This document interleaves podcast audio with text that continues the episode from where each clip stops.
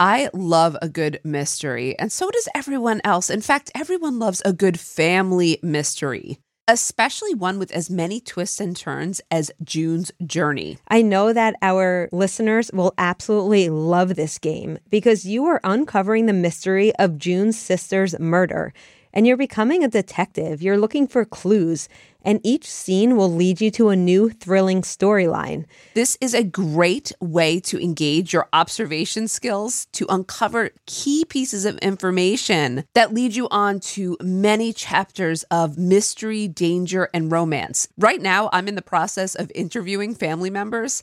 And this is bringing me back, just so you know, to my days in law enforcement. And I'm having such a blast with it because it is so much more lighthearted, but it also has the mystery of where will this take me? You can even chat and play with or against other players by joining a detective club. You'll even get the chance to play in a detective league to put your skills to the test. Megan, I think we should join a detective club together. We've got this. Can you crack the case? Download June's Journey for free today on iOS and Android. June needs your help, detective. Download June's Journey for free today on iOS and Android. The Hargan women seemed to have it all. We were blessed. My mom was amazing. But detectives would soon discover Inside the house, there were the bodies of two women. a story of betrayal you would struggle to believe if it wasn't true. I am just praying to God. This is a sick joke. From 48 Hours, this is Blood is Thicker The Hargan Family Killings. Listen to Blood is Thicker The Hargan Family Killings wherever you get your podcasts. This podcast may contain content that is graphic and disturbing in nature. Listener discretion is advised.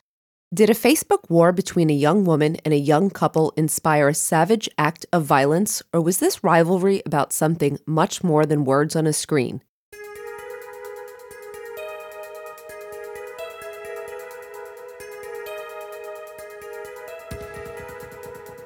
This is the Janelle Potter story.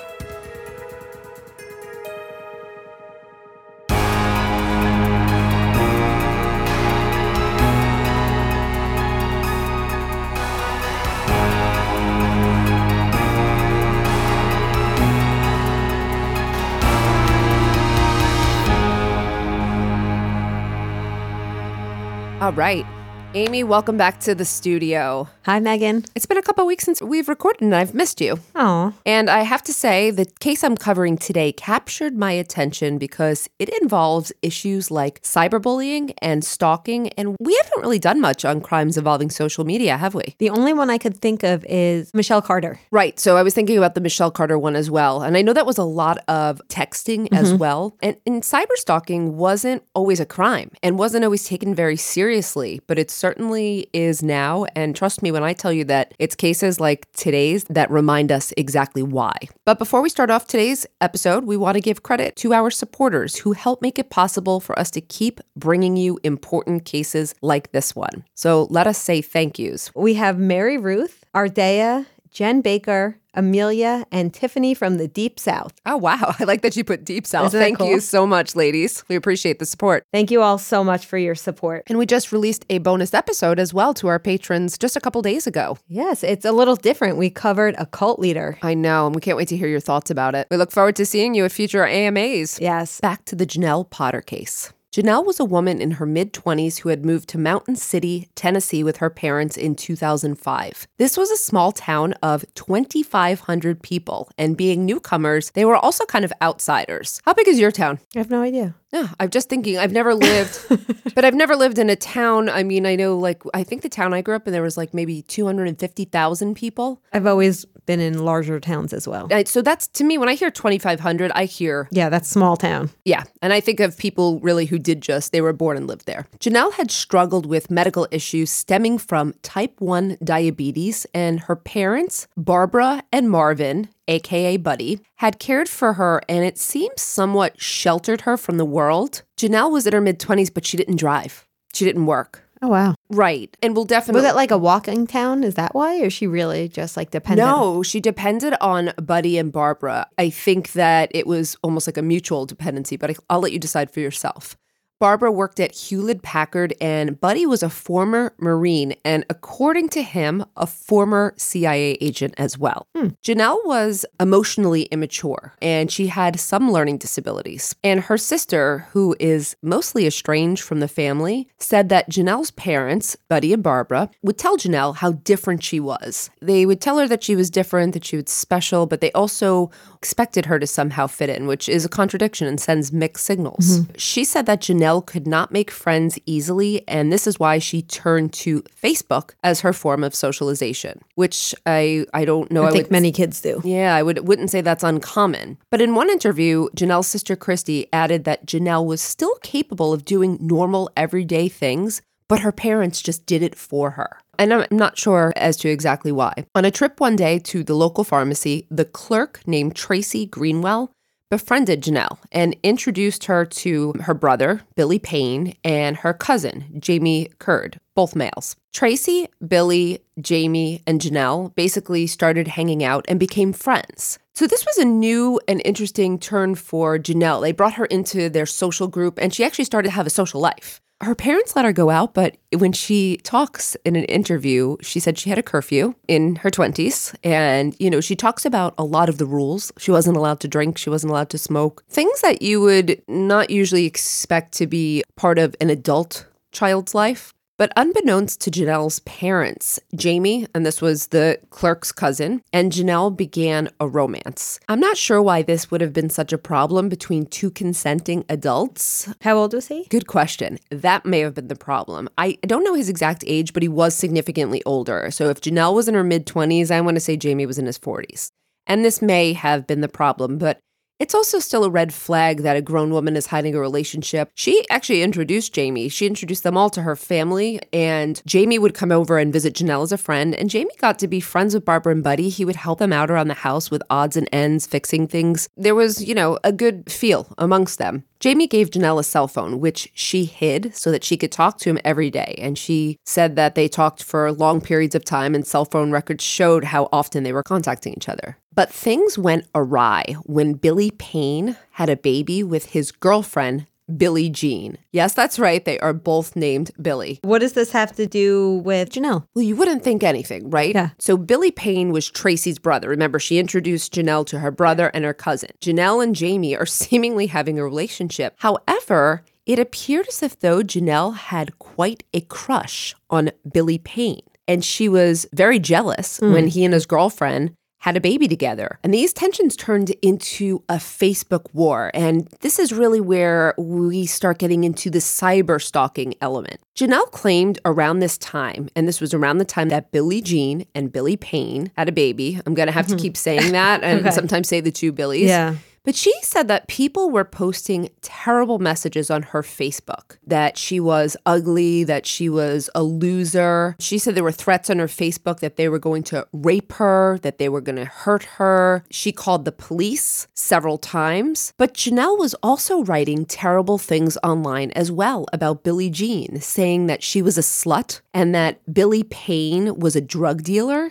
She also wrote that someone should kill them and their devil baby. So we're looking at a situation where violence was really escalating. Mm-hmm. And I'd like to point out that cyber stalking can have serious consequences and dangerous ones. We tend to think of this as like behind the screen, right? There's no real harm involved here, which we used to hear with white collar crimes. And even initially, before stalking was passed as a law, well, you know, it's not like they hurt someone, that they put their hands on them. But there are several cases now that we know, and several examples I can give where cyber stalking escalated mm-hmm. into something much more than that or was used to perpetrate a much more serious crime. Have you ever heard of the case of Gary Dellapenta? I have not. Okay, he stalked a woman online after she repeatedly rebuffed his advances, someone he knew. And what he would do is he would post ads online posing as her, as his victim, and saying that she was looking, eh, quote unquote, she was looking for men to fulfill her rape fantasies Oh, And God. providing her house, her address,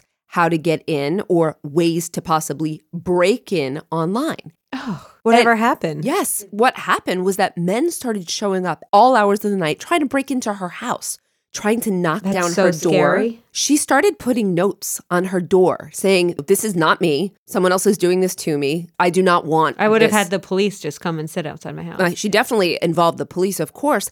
But Dellapenta went online and then reposted the notes are part of the fantasy too. the rejection, the severity, this is all part of the fantasy. Like making it, I want to make it as hard as possible, or I'm resisting as much as possible. So this was obviously a terrible case. He was eventually caught. And I think he was caught by the victim's father, who helped trace him. And Dellapenta was sentenced to six years in prison for cyber stalking and solicitation to commit sexual assault. So I thought that was a good outcome mm-hmm. and a good message. We know of several cases as well in which victims who were cyber bullied or stalked have committed suicide. Mm-hmm. You know, when we were talking about Michelle Carter case, mm-hmm. but we know of other ones where people were egged on to commit suicide online or harassed or threatened or bullied or shamed, or those cases where photos were released, in inappropriate videos. It's becoming a much more serious crime that people are much more aware of, but it wasn't until 1999 that the first anti cyber stalking laws were passed, mm. and that was in California. And by the way, that was where the Dellapenta case happened. So it seemed like California was progressive in that way. Back to our story, though. The virtual violence escalated to rocks being thrown at Janelle's house with both Billy's names on it. This is bizarre, but, and I'm not sure if this is proven who did this, but there were these huge rocks, like size of two fists put together or mm-hmm. something like that, that were thrown into like Janelle's yard, the potter's yard that had the Billy's names on it. You know, so she was saying that it was a threat. However, it's still unclear as to who did this. But after that happened and a couple other incidents happened, Billy, Billy, and Janelle all basically unfriended each other on Facebook. Okay. I mean, Which is a big deal for some people. this is a big deal for like this was like a big remember when that first happened? Like when you like you first got unfriended? You're like wait Yeah. what? Now i'm like just unfriend me. I don't i don't want any more facebook friends. After they unfriended each other on facebook and after the rock incident the violence took on a whole new direction. On january 31st 2012 a friend of billie jean's went to their home and discovered that the couple were dead both of them both Billy and Billy? billy and billy both That having escalated fast. they both were shot in the face. And the baby, their son, was alive, covered in blood, cradled in his mother's arm. It seemed obvious that she was cradling How him. old was the baby? the baby was seven months old. Oh my God. So it was either that Billie Jean grabbed and cradled him to save him, or she was holding him when she was shot in the oh, face. jeez. You think about that? Holding a baby, someone is able to shoot you in the face while holding a baby. The baby wasn't harmed, but of course, the harm down the line is Yeah. severe. Also, Billy Payne, the baby's father, his throat was slashed as well. This is very personal. This is very personal and it's very vicious. Mm-hmm. It was a very brutal crime scene, and the investigation began there at the scene. But there wasn't much in terms of physical evidence at the scene. You know, they couldn't find fingerprints, there were no leftover shell casings. They didn't find, you know, other forms of DNA. Nobody left behind a phone. You know, all, all these things that you might expect or not expect, but hope for. And so one investigator quickly commented that this looked like a hit, a professional hit. So think about that, a professional hit. Janelle and her parents were visited very quickly by the police. Because of this small town, everybody in Knew town the knew feud. about this feud. Everybody. Janelle's father, Buddy, was annoyed by the interview, but Janelle was willing to talk. Janelle was willing to share information about her rivalry with the deceased couple. She said that they harassed her endlessly, and when asked why, she said that her rivals thought she was just too pretty. Investigators note it was a bizarre conversation. Janelle displays emotional immaturity. When she speaks, and I'm going to encourage everyone, like we do, go listen to a video of her. She sounds very childlike, but She was treated very childlike. That's not surprising. Right. This this definitely was, you know, a, so, a way in which she was socialized, and but she was also willing to share this information. But Janelle said that she didn't know anything about this crime. You know, she didn't hate them, she just didn't like them, and she didn't want to be harassed anymore. But she was sorry that this happened to them. The police also discovered, though, you know, they started looking into Janelle's communications as well, and they discovered this romance with Jamie Curd. And remember, he mm-hmm. is the older cu- cousin of Tracy Greenwell. You mm-hmm. got this. Even though, get this, Janelle lied to the police about their romance. Wow. And, well, that's a good question maybe because she didn't want her parents to know. Whatever the actual answer is, this made the police pretty suspicious. You can't lie to the police. Yeah. They saw all of the text, they saw how long they were on the phone for. And they knew, they're like, we were able to quickly establish that these two were having a romance and she was lying. And so What- Then if she's lying about that, what else is she lying what about? else what else is she lying about but also it made them very interested in jamie curd Mm-hmm. okay so they invite him to the police station for an interview and he agrees to go he goes willingly and they ask him to take a polygraph and he takes a polygraph willingly Mm-hmm. but he fails and they let him know you failed and they think he's the main suspect More so than Janelle. they think Janelle maybe is involved, but Mm-hmm. that they're looking at him as the actual doer, the shooter. They probably think she doesn't have it in her. She's too childlike to pull it off. I think so. I think that was probably it. So uh, they invite him to stay for an interview, and he winds up talking to the police without a lawyer for hours. But this is odd. At one point, Jamie says to them, Can I ask you a question? And the police say, Okay. And he says, Is the CIA here? And the police says, Why would you ask that? It's such a bizarre question. And Jamie says that a man named Chris, who was in the CIA, had been texting him about Janelle, stating that he was assigned as a CIA agent to protect Janelle from harm. I, I mean, I'm, I'm not making this up. These the, the, the bizarre turns and twists. This is why they say real life is stranger than fiction. And the police were a little bit perplexed by this. And, you know, Jamie went on to deny involvement for a little while, but after a couple of hours, after I think it was about four or five hours, Jamie tells the police that Janelle's father, Buddy Potter, killed Billie Jean and Billy Payne. Hmm. But the police were pretty skeptical because Buddy had a lot of medical issues. In fact, he was on an oxygen tank and had a little trouble moving around. And so they didn't think that Buddy had the physical ability to pull off these crimes. Nonetheless, the police ask Jamie to call Buddy and they're going to record it. They want to see if Jamie can elicit any type of information about the crime. And though Buddy doesn't outright admit committing the crime, he actually says something to the effect Jamie says, Well, did you get rid of everything from the house, from the scene? And Buddy admits to, Yeah, yeah, I got rid of everything from the crime scene. That's about it. He didn't say he killed him, but he said, Yeah, yeah I got rid of everything. And you can hear it, and it's it's damning mm-hmm. enough. Damning enough that the police turn around and they arrest Buddy. So they bring Buddy in now for I have a theory. He was helping out his daughter. So is it possible that they were in cahoots, Jamie and Buddy? It's possible. The police bring Buddy in now. He is a former Marine and he claims, and I say claim because I don't know this is substantiated. He claims to be a former CIA agent who sits down and talks to the police without a lawyer. Hmm. I think that sounds a little skeptical to me. I don't think that would actually happen. And also, when I watched an interview later on, I say claim because I watched an interview with his wife, Barbara, and they the reporter asked her, "Was your husband in the CIA?" And she says something strange to like, "Well, he says he was." It's not, you know, no one's saying that he's outright. I know that's kind of a hard thing like you can't really verify someone, you know, you can't call the CIA and ask them, but it's it's a little bit bizarre. There's something almost missing in this mm-hmm. story, I guess. All right, so Buddy sits down. He denied involvement in the crime initially, but then he starts to not unravel a little mm-hmm. bit, but he starts to get upset and tell the police that, look, I couldn't handle what was going on with my daughter. These people were threatening my daughter. These people were threatening to rape her. They were threatening the to police. kill her. Exactly. In a in another bizarre turn of events, eventually he asks if he can call his wife, Barbara. Police say yes. He calls his wife Barbara and on the phone, he told her, "I did it. I basically Does he think the police weren't listening? no, I think he knew they were Okay, listening. Um, he said that he did it and that he was, you know, I don't know if he said sorry, but he admitted on the phone to murdering both Billies. And, you know, this is his confession. Barbara, by the way, later on would say that this confession was made under duress mm-hmm. because he was held there for hours without his medications, which he had several of, and without his oxygen tank. So it's an interesting point in terms of confessions and what we know about people mm-hmm. making false confessions under duress. And I'm not saying that's what happened here.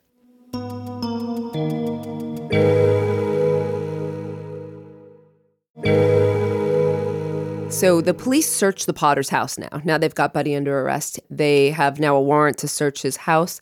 They find an arsenal of guns and knives. I mean, they said that the house was packed. They also said one of the odd things they found is that there were pictures of Billie Jean and Billy Payne all over the Potter living room. Pictures just taped up or framed, but also pictures that look like they were ripped in half and maybe taped back together. So creepy. Yeah, it's in the house that all that they all share, Yeah. which is mm-hmm. yeah. One of the detectives said, "Did it? Well, did it look like you know people who have pictures of their friends?" And someone else said, "No, it it looked like Looks I- creepy. I, think it's that creepy, Like a war room almost. Like yeah, like maybe a stalker or something of that nature. They found three garbage bags of shredded documents in Buddy's van, and an agent was able to put them back together. that's so cool. It- It's so cool, but it took so long. I can't even imagine. It actually was assembled back into like a hundred. they definitely made an intern do that. I don't know. I think they actually had a real, like, I think they had an agent do this one, but it sounds like an intern job. They basically assembled this back into a 100 page document that contained emails from this Chris. Do you remember Chris? He was the supposed CIA agent Yes. that Jamie was mm-hmm. talking to, Janelle's boyfriend.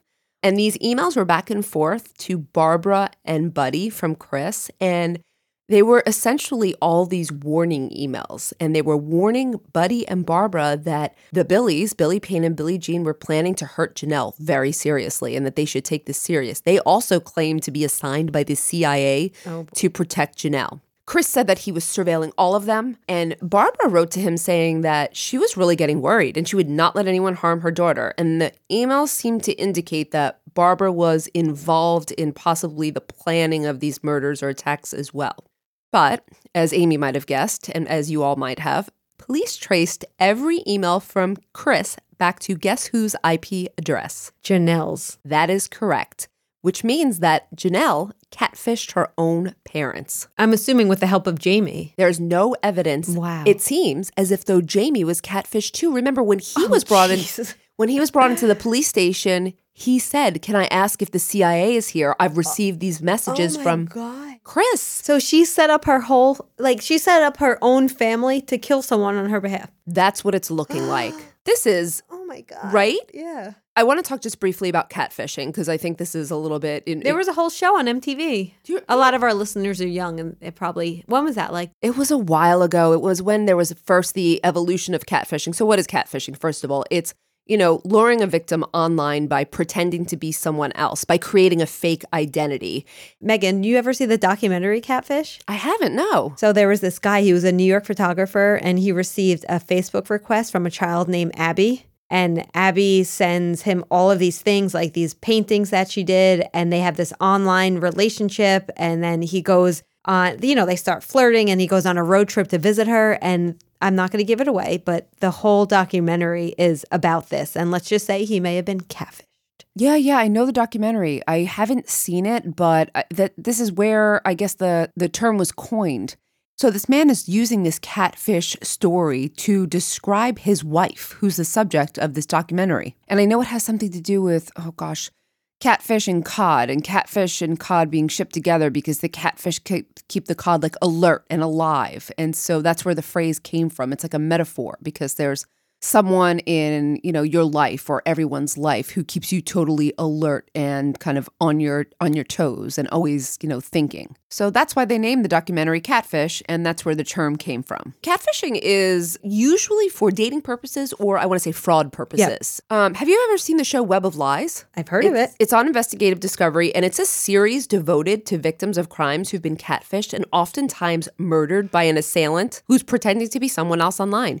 It's really quite terrifying, and I imagine for parents whose kids are online, they also have serious concerns for their children's safety. Catfishing in itself isn't a crime, though, but I think it's similar to cyberstalking in that the law hasn't caught up yet. Uh, let me give you a famous case I know of. This is the most famous one I know of that involves catfishing and can highlight the problems with this issue or this crime. In 2005, when 46 year old Thomas Montgomery, a married father who was basically bored, began a romance with 18 year old Jesse, who went by the handle Tall Hot Blonde, things got hot and heavy quickly, online anyway. But Thomas was pretending to be 18 year old Tommy by submitting a picture of himself when he was 18 years old and he was in uniform because he was a former Marine. So that's who 18 year old Jessie thought she was having a romance with. She thought it was 18 year old Tommy until Thomas's wife Cindy discovered this online affair. And she wrote to Jesse explaining that her husband was a middle aged man and not some young Marine anymore. And she sent Jesse a family picture of them. Oh, jeez. uh, you know, revealing this is he's got children and a family. Well, Jesse became very angry and she broke things off with Tommy. But shortly after this, she began another online romance with a much younger coworker of Thomas Montgomery's by the name of Brian Barrett. And this led to an all out rivalry between Brian and Thomas, who desperately wanted Jesse back and still this fantasy world back. And when Thomas found out that Brian was going to meet Jesse in person, he murdered Brian, shooting him to death. The investigation, first of all, quickly led to Thomas as the culprit. But police got a very big surprise when they went to meet Jesse. She wasn't who she said she was either. Exactly. Jessie was actually 45 year old housewife Mary Shieler, who stole her daughter's identity to catfish both of these men because Stop. she was also looking for some excitement. This has to be a future episode, also. That's insane. right? Wow. And, but here's what happened Montgomery receives, Thomas Montgomery receives a 20 year sentence. I think there were some mitigating factors here um, for the murder. And Mary Shieler received no punishment at all because the law doesn't punish catfishing. Is that fair? No, it's not, but it's very complicated. It is very like who's responsible for that death? She definitely had something to do with it, but But the law hasn't caught up. Yeah. Wow. Okay. Back to where we're at with the arrests, okay? Because we we have arrests basically of everyone. Let's start with Buddy Potter. Buddy Potter was convicted at trial in 2013 and sentenced to two life sentences in prison. Right. Okay. Jamie Curd cut a deal with the police for 25 years in prison. According to him, and it could never be contradicted, he said that he drove Buddy to Billy Payne and Billie Jean's house and he acted as lookout while Buddy committed the crimes. What did he get convicted of? An accomplice? Yeah, he got uh, 25 years as an accomplice to murder. 25 years as an accomplice, but you said it was never. Nobody corroborated it. Nobody ever said a thing, but he never said a thing against Jamie. So Jamie got 25 years because of his cooperation because he talked to the police and made the recording. Okay. You know, it can't be contradicted because Buddy's never said anything. But remember, the police were very concerned with Buddy's physical condition Yes. and whether or not he could slash someone's throat. Yeah. Although, if that's a first act, I'm not saying he couldn't do it. He was a big Yeah. guy and he had former military experience. Barbara and Janelle went to trial in 2015, two years later. In their trial, the prosecutor provided the Chris emails from Janelle's IP address, arguing that she was goading her parents into committing this crime. But her lawyer said she couldn't have because Janelle has a very low IQ and doesn't have the mental capabilities to plan a murder. But she did. Well, he says no, it wasn't her. Uh, they're still arguing. When when Janelle, just so you know, Janelle was interviewed on 20/20. Might have been Matt Gutman. He said over and over again, "Aren't you Chris?" This goes. No, I have no idea who Chris is. I don't know. It's not me, even though it was always traced to her IP address.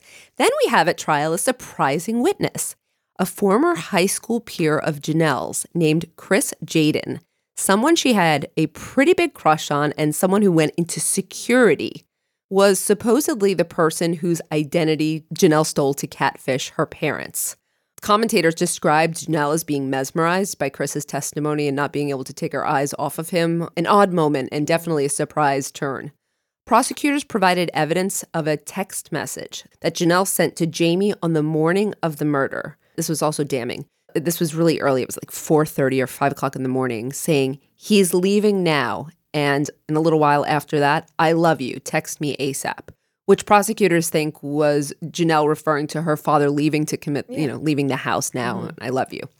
Okay, this was the extent of the evidence, though. Against Barbara, it was the emails back and forth with Chris indicating that she would do whatever she needed to protect her daughter and that she had talked to Buddy about it. She never said anything outright about murder, so this is a very circumstantial case. But what would the jury think? What do you think, Against who? Which one? Barbara and Janelle? Guilty, guilty, guilty. Well, I think if Jamie got accomplice, if he was charged as an accomplice, then that's at least what they should get. Yeah, no, that you were right. The jury oh. found the two women guilty and they convicted them both of first degree murder and sentenced them oh. to life in prison in Tennessee. Oh, okay. I would have. So, did they have evidence that the women were That's the evidence they had. The emails and the text messages. okay, but they didn't have any like evidence of them at the scene. No, they were. At, they. were- I don't think they were at the scene. I think Janelle Potter is a very interesting woman who, although childlike in many ways, is also so much smarter than anyone has ever given her credit for, and certainly more manipulative. I have theories to explain it. I think that Janelle is narcissistic. She uh, is constantly refers to herself and what happened to her, and it's always about her. And I think that she used the techniques of neutralization to rationalize killing these people. Specifically, when we talk techniques, those are those situational excuses that people use ahead of time to justify bad behavior and preserve the image, their image of being a good Denial person. of victim? Exactly. So I think Janelle used the den- denial of victim because she thought they were bad and she thought she was the victim. But I think she used denial of injury too, because I think that when we talk about denial of injury, you're either denying injury because you don't think it's going to harm someone or because you think they're blameworthy. Or denial of responsibility, since she wasn't the one who physically did it. Um, so, okay, yeah, denial of victim, as you said, denial of responsibility, denial of injury. We've got Mm-hmm. Yeah. three of our five Three techniques five, there, yeah. okay? Um, but now let's talk about her family. I think her family committed the crimes for her also because of the techniques of neutralization. And specifically, what technique do you think her family would use because of their, you know, allegiance to Janelle? I would say appeal to higher loyalties, although it's strange because usually you would think parents are higher loyalties to a child, but this is not a typically functioning family. No, and higher loyal, like your higher loyalty is can be your loyalty, yes, to your family, could be mm-hmm. loyalty to gang members Yeah. or whatnot. But I think because of their loyalty to Janelle, these mm-hmm. otherwise law-abiding people pretty much went mm-hmm. ahead and committed this crime. Yep. I also think there's a lot of rational choice here on Janelle's uh, behalf. Um, rational choice we've only talked about um, a few times, but it's the theory that we all make choices whether or not we want to commit crime. But in doing so, we actually make a series of choices. You know, it's it's somewhat not always methodical, but it's it's more than just yes or no. For Janelle, she wanted these two gone um, for whatever her reason was. So she began systematically sending messages to her family. She took all these steps. As you see, she lays the groundwork. She helped to plan and initiate a murder. I think she kept making these decisions, and this required a series of steps that helped her to convince her family to kill for her. So I think she's a hell of a lot more capable than anyone ever thought. And while she may have been emotionally immature, I don't believe that negates her responsibility. And I think agree. she's a lot a lot more mature in other ways than some people might think. And that's that would be pretty much my explanation uh, theoretically. Would you agree, or do you have anything else to add before we move on? You brought up Tittle's control theory. Would you see control deficit at all to explain Janelle's actions? because she felt that she had a lack of control in Yeah. her life. It's possible. So, you know, people do when they feel like they don't have they don't have a balance of control, like people have to feel like they have a certain amount of control, but people also have to be controlled by others, right? We can't be allowed to just run loose. So, you could argue that Janelle had a control deficit and that she felt that she had to gain back her power Yeah. and control in some way. I could see that as well. Uh, all right. So, did the criminal justice system get it right? Our last area.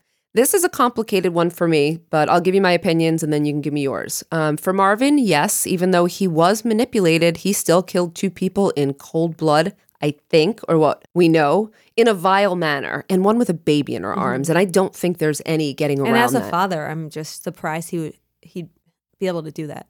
As a father, I think that's also a good point. I'm not sure about Jamie Curd because I suspect that he did more than he said. I- I know that he got 25 years, and that's, you know, we usually look at second degree murder as mm-hmm. 25 years. And I'll tell you, if his involvement was exactly limited to driving and being a lookout, even though I still think these are vile acts, I think 25 years would be appropriate. If he did more, and I suspect he did more, I think he got away mm-hmm. Because he's going to have the chance Why wouldn't one of the other people throw him under the bus though to try to cut deals or something? Well, Buddy didn't throw anyone under the bus. Buddy, I don't think Buddy ever talked again. He confessed that initial time, Mm-hmm. maybe because he felt guilt, maybe because not. Maybe he was taking the rap for everyone. I think being like the almost like the patriarch. So, or maybe it's exactly that Jamie wasn't any more involved than he said. I'm not really sure. I don't think we can be positive. Um, I'm a bit conflicted about Barbara as well because I think she was definitely involved, but I think she was so highly manipulated and her involvement was, you know, kind of more peripheral or to a lesser She, extent. she, what did she get again? She got life in prison also. Yeah, I'm not I'm just not sure. I'm not sure either about that. I could be convinced, um, you know, either way. Janelle, life in prison, absolutely. I think yeah, she, she's the mastermind here. I think she planned this entire thing, and I think it was an act of revenge. And I think, just so you know, I think Janelle is a highly dangerous person who would continue to pose a danger, really, to anyone she came, anyone she became attached to and who possibly rejected That's her. another one. She has attachment issues. She absolutely does. Okay, so I think life in prison is appropriate, and although it won't bring back, you know, the, this little boy's parents, at least it will incapacitate Janelle and keep her where she couldn't harm someone else. I agree with you, especially the point about Barbara. Um, you know, without looking deep into the case, it's possible there's more evidence of her involvement. But from what I've heard, I don't think there's enough evidence to show that she had such a strong part in this. Right, to support a life sentence. Yeah, that's a tough one. Um, it also brought up today's episode also brought up a few other cases that we're now interested in. So Yes, we're gonna have to add a no problem. All right. Well, before we go today, we have some questions that came from our patrons. Megan, we have three questions today. Wow. Yes. All right. So the first one comes from Ardea, and she wants to know: Is there anything you often see in crime drama shows slash movies that stands out as particularly unrealistic? Everything? Love this question. Sorry. No, it's a great question. Um, so many things that are unrealistic. For me, the two biggest ones, obviously the CSI effect, whereby, you know, a case is solved like super quickly through um, you know, fingerprinting DNA and then the same agents go and, you know, make the arrest. And, you know, this is all, these are all different op- operating bodies. And the, in reality, it's usually someone in a lab who looks at fingerprints for months before maybe cracking a break. So the CSI, you know, notion. And the second one is the idea that um, there are ever or really criminal trials um, and that they happen quickly and expeditiously. In reality, everything, almost every case is solved via a plea bargain or resolved via plea bargain. So, you know, the whole trial hallmark thing is just not realistic. That wouldn't make for a good show, though, or a good movie. Plea all. bargaining is not as you know, not as exciting as a trial. not at all. The only thing I want to add is when you talk about the CSI effect, is I have many, many students that want to be FBI profilers, or you know, because on TV it looks like such a cool, sexy job. But it's kind of a lonely job, similar to someone who's sitting in a lab. You're not like always on the scene with like your good looking partner, like trying Yeah. to solve some crime. Totally right. So awesome. I love that question. Thank you so much. Carol wants to know. I love this question. I'm taking this one first. Sorry. If you could make one change to a law that would have the biggest impact related to criminal justice, what would it be? That's a fantastic question. I know what your answer is going to be. Go ahead. I don't actually, I think you'll be surprised. Oh, okay. All right. Well, I, I have I can talk about this for days. So it's hard to just pick one, but I'm gonna say plea bargaining. Uh, okay. And you what- wouldn't have said plea bargaining. what's the change to the law, though? well, that prosecutor should not have so much discretion Oh, okay. So, all so, right. so it's more prosecutorial discretion, but I think as it relates to plea bargain, because if people are innocent until proven guilty, we need to have more trials. We need to have a system that has the bandwidth to have more trials. Because right now, the reason why everyone takes a plea is because these pleas are pretty sweet, pretty sweet for a guilty defendant. They don't want them to go to trial because we don't have, like I said, we don't have the bandwidth for it would clog the system. No one has the time and the money to bring all these cases to trial. But There's no incentive. No, There's no incentive to go to trial. and people are coerced to take these pleas that are just unfair and the overcharging and all of that crap. I mean, that probably would have been my answer. But what I, did you think I was going to say? I thought you were going to say get rid of felony murder. Yes, Yeah. I forgot about. I, I knew that. I forgot about how so strongly I'll- I feel. I'll just say that I feel very strongly about getting rid of felony murder rule. I'll also say, uh, and one thing that I've written about. well, can you explain felony murder for the listeners who might not know exactly, or can I? Yeah, you should. I've never explained it right. Okay. So felony murder, and I find felony murder interesting because every time I teach it, not one student in my class had ever heard of it. Mm-hmm. So, you know, what's the purpose of having this if it's not a deterrent to the public because the public doesn't know about it? So, felony murder says if anyone dies during the commission of a felony, then you are responsible for those deaths.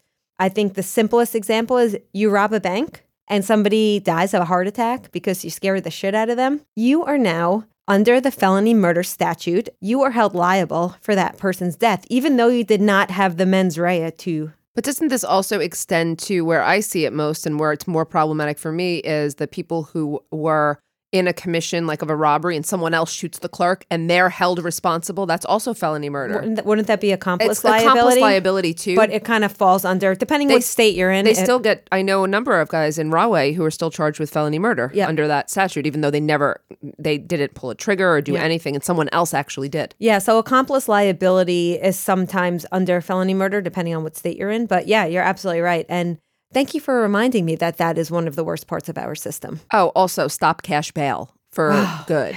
Okay. I mean, we've you. made some movement on that. See, we, we'll go forever. Yeah, no, we'll go forever. The whole system needs to be changed. So no, I think an overhaul is really where we're at, but okay. Yes. Great question. All right, thank you so much. And the last question is someone said, Why don't you guys ever talk about your pets? I want to hear about your pets. So I am happy to do that. I thought we did talk about our pets. Well, I'm ready to talk more. oh, you start. Go ahead. Okay.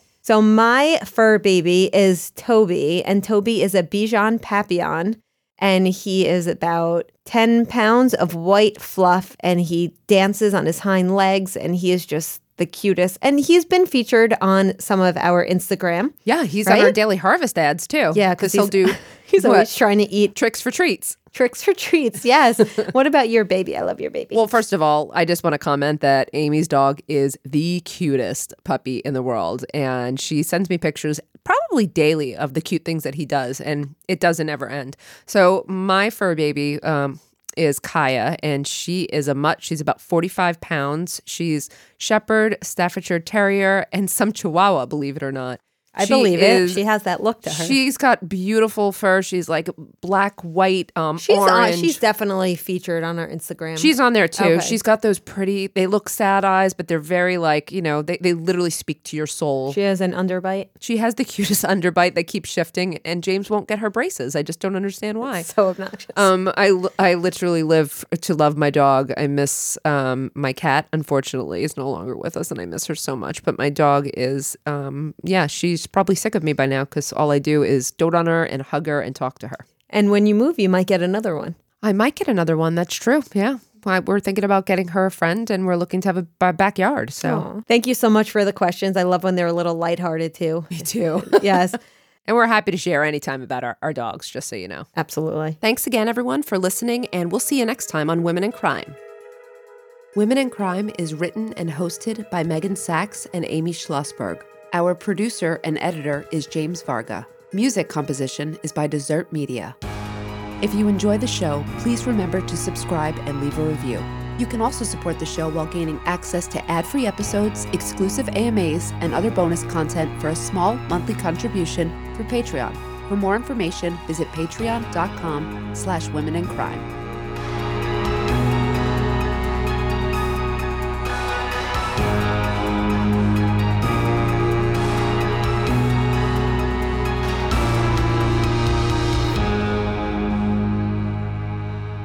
Sources for today's episode include ABC News, History.com, News 24, an episode of 20/20, and the Daily Mail.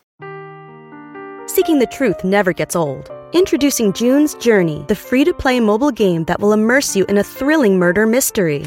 Join June Parker as she uncovers hidden objects and clues to solve her sister's death in a beautifully illustrated world set in the roaring 20s.